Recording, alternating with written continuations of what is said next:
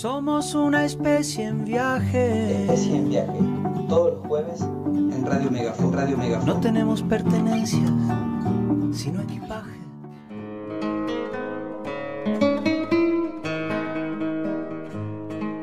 Ricardo Fonseca es esencialmente escritor. Nacido en Tilhue, Chosmalal y actualmente radicado en la ciudad de Centenario.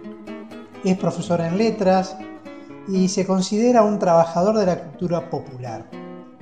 Su actividad literaria se ha desplegado en letras de canciones, poemas, cuentos, relatos, ensayos. Su actividad como docente se desarrolla a través de talleres literarios y recitales poéticos en colegios primarios, secundarios y en la Universidad Nacional del Comahue. Parte de su obra se encuentra en cuento y poesía patagónicas, conversaciones con Patagonia, poesía neuquina de los 90, literatura argentina y latinoamericana, animal lingüístico, Plan Nacional de Lectura Leer por Leer. También participó y participa en revistas especializadas y diarios como El Día de la Plata, Diario Río Negro y La Mañana de Neuquén, Uno más Uno, México, etc. Hola Ricardo, bienvenido a nuestro programa y muchas gracias por atendernos. Para comenzar esta charla, contanos un poco el origen de cómo te iniciaste en la escritura, cómo se fue dando en vos. Bueno, Naldo, antes que nada, saludo a la audiencia y el agradecimiento a tu constante preocupación por lo que hago. En cuanto a tu pregunta, por el origen de mi vocación literaria, te diría que hay como dos momentos. Uno, en mi niñez, en los últimos grados de la primaria, cuando la escuelita rural 124, ubicada cerca de lo que es hoy el peaje abandonado por la ruta 7, las maestras nos acusaban con esto de la composición tema, la vaca, las vacaciones, la bandera, etcétera, etcétera. Como una manera, creo yo, de desarrollar la escritura creativa. También pienso que mucho tuvo que ver el entusiasmo de mi madre, que me festejaba y se lucía con sus amigas las cuales me llevaba para que yo les declamara de memoria versos patrióticos de los héroes como San Martín, Belgrano, Sarmiento, etcétera, etcétera. Por ahí creo que me vino el gusto por la escritura literaria.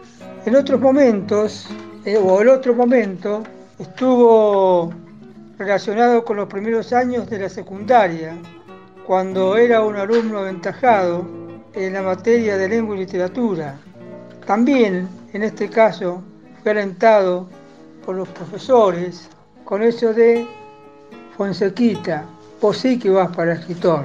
Pero en ese entonces yo iba más que nada como jugador de fútbol, porque jugaba a las inferiores del Club Centenario y mi mayor aspiración era llegar a primera, dada mi admiración por los cracks de esa época.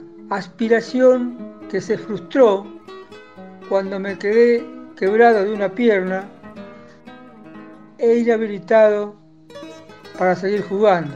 Y ya en los últimos años de la secundaria tomé la decisión de estudiar letras en la Universidad Nacional de La Plata.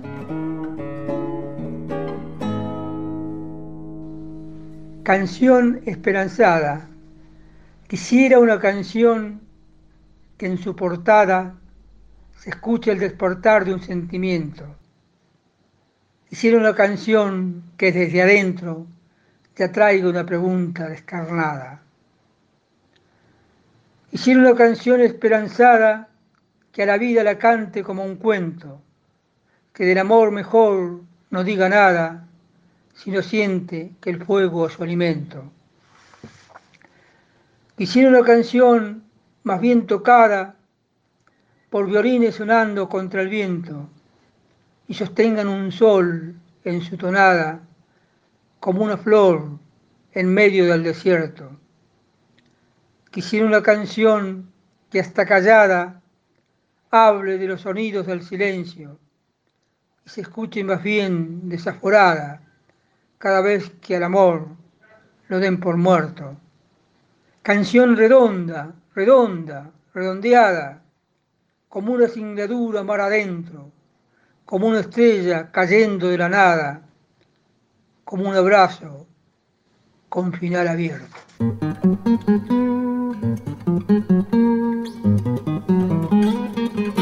En el año 77 te exiliaste en México. ¿Querés contarnos esa experiencia? Este tema de México amerita abordarlo en la medida que sea consecuente con la idea de no dejar caer la resistencia o la lucha por memoria, verdad y justicia.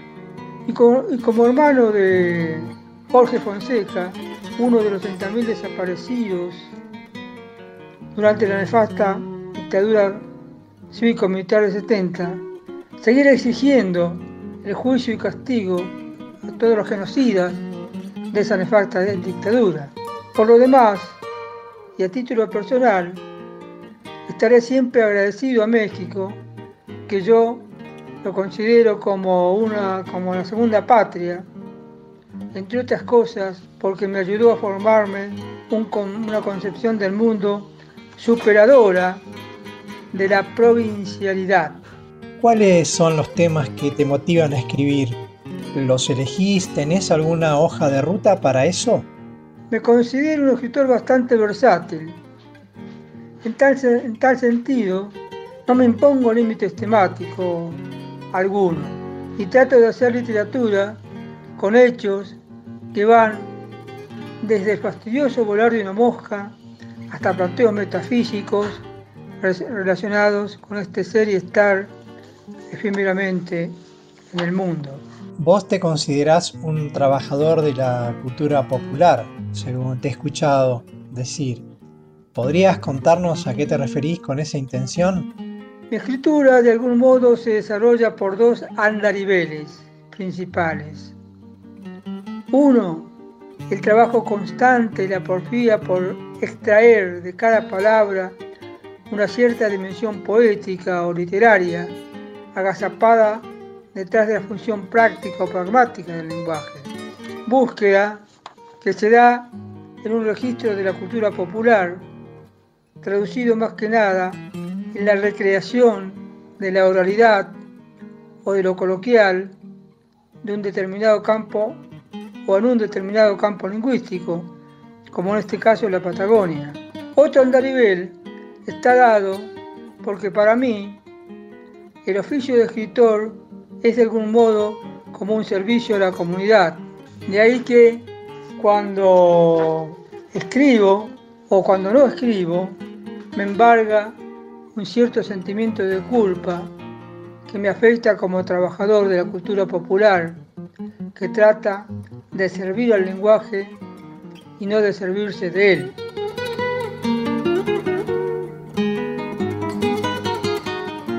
Femenino plural.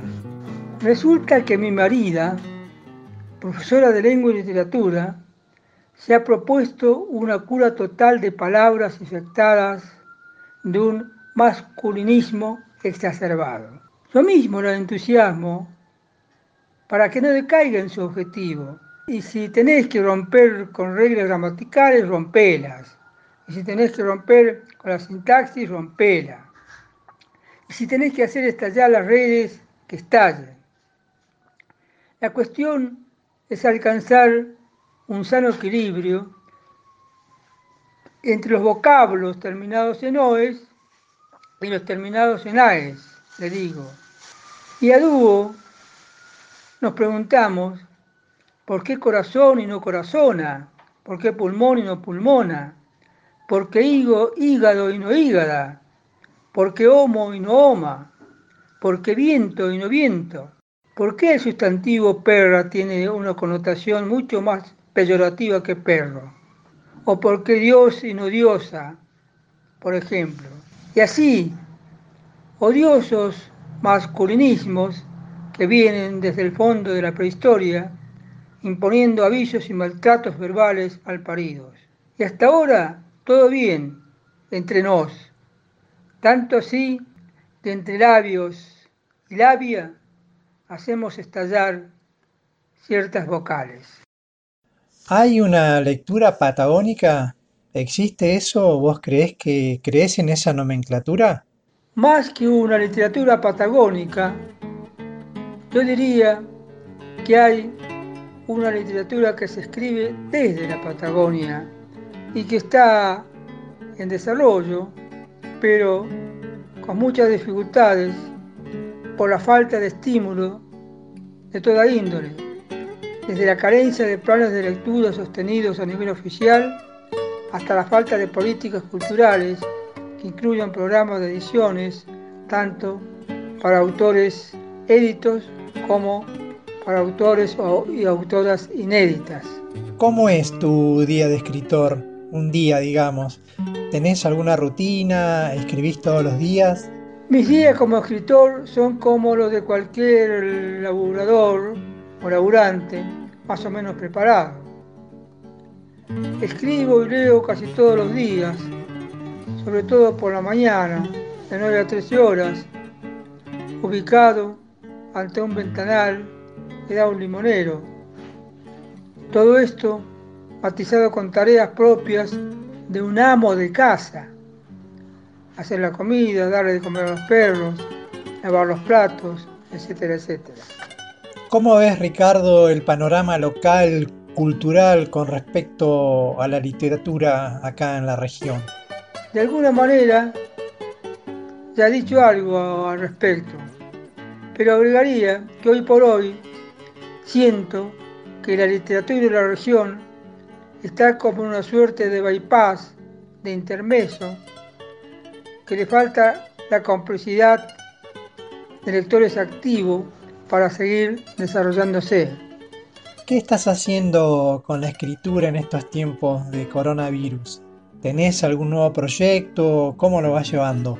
Estoy trabajando como nunca en dos libros simultáneamente. Uno de poemas y canciones, titulado Yo solo no soy, por aquello de que no hay una actividad humana estrictamente individual, y menos aún se trata de la escritura, que es una labor sustentada en una tradición de voces que ayudan a encontrar una voz propia y personal. Y el otro libro, es un libro de relatos y cuentos breves con el título de Femenino Plural, donde abordo una multiplicidad de temas o motivos relacionados con una visión existencialista del mundo, de la vida y de la vida del mundo.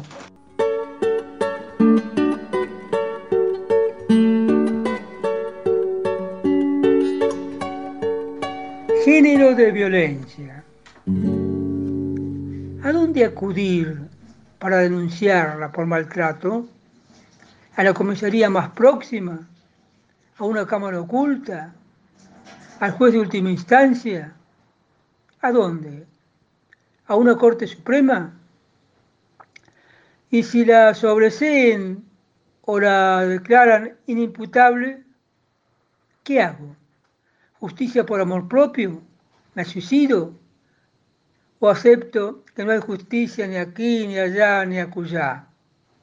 Y no es que la denuncie por maltrato de género, no, es por el género de violencia que ejerce sobre mí, indefenso, herido por tanta belleza inalcanzable, tirándome la cara y cortándome el rostro impunemente.